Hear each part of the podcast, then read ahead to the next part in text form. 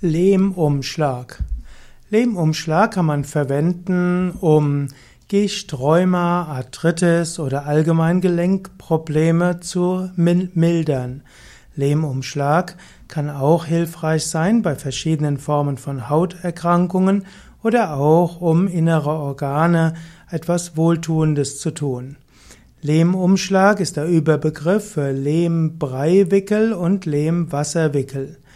Lehmumschlag nutzt zum einen die Temperatur des, des Lehms und zum anderen hat Lehm auch osmotische Eigenschaften. Das heißt, er zieht zum Beispiel überschüssiges Wasser aus einer entzündeten Körperstelle und mit dem Wasser auch eventuelle Schad- und Abfallstoffe.